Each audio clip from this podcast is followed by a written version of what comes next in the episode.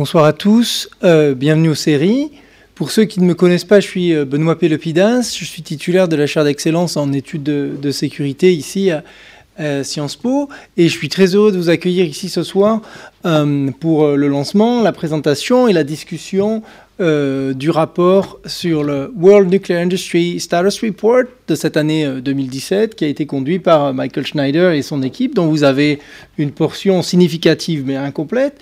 Et cette discussion de ce soir a été co-organisée avec l'IDRI, dont vous avez un représentant, la personne de, Michel Colombier, à qui je vais passer aussitôt la parole, et avec la fondation Heinrich Boll et son bureau parisien. L'idée, c'est vraiment de vous familiariser avec euh, ce qui a été présenté en termes de données sur l'évolution tendancielle euh, de l'industrie nucléaire depuis la publication du rapport 2016. Alors les auteurs ne manqueront pas de vous montrer que même les questions posées et pas simplement les données apportées euh, varie par rapport à 2016. On, étend l'échantillon des questions et la raison pour laquelle nous, ça nous intéresse dans le cadre de la chaire sécurité, c'est qu'on essaye, comme vous le savez, de problématiser la construction des savoirs euh, sur le phénomène nucléaire par-delà la division entre le civil et le militaire. Là, on va parler du civil.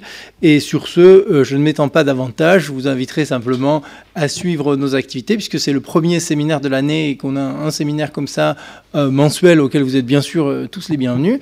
Et sur ce, je passe, immédiatement la, parole à Michel Colombier. Merci Benoît. Euh, je pense que je ne vais pas prendre la parole très longtemps parce que l'objectif c'est euh, d'abord d'écouter les auteurs sur, euh, sur ce rapport.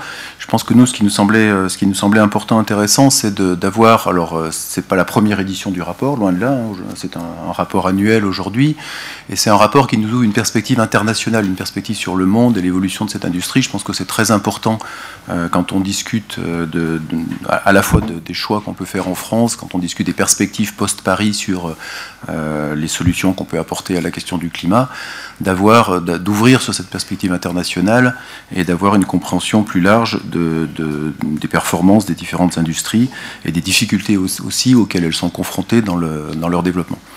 Donc ce qu'on va vous proposer, c'est une présentation un peu longue, euh, peut-être plus longue que certains formats parfois de conférences qu'on peut faire, mais je pense que c'est nécessaire pour bien comprendre ce rapport et ce qu'il y a dedans. Euh, et puis on fera très rapidement un peu une mise en perspective avec deux intervenants. Euh, que je présenterai tout à l'heure. Et on va essayer de laisser beaucoup de place au débat, aux questions avec vous. Euh, donc euh, on va vous solliciter ensuite.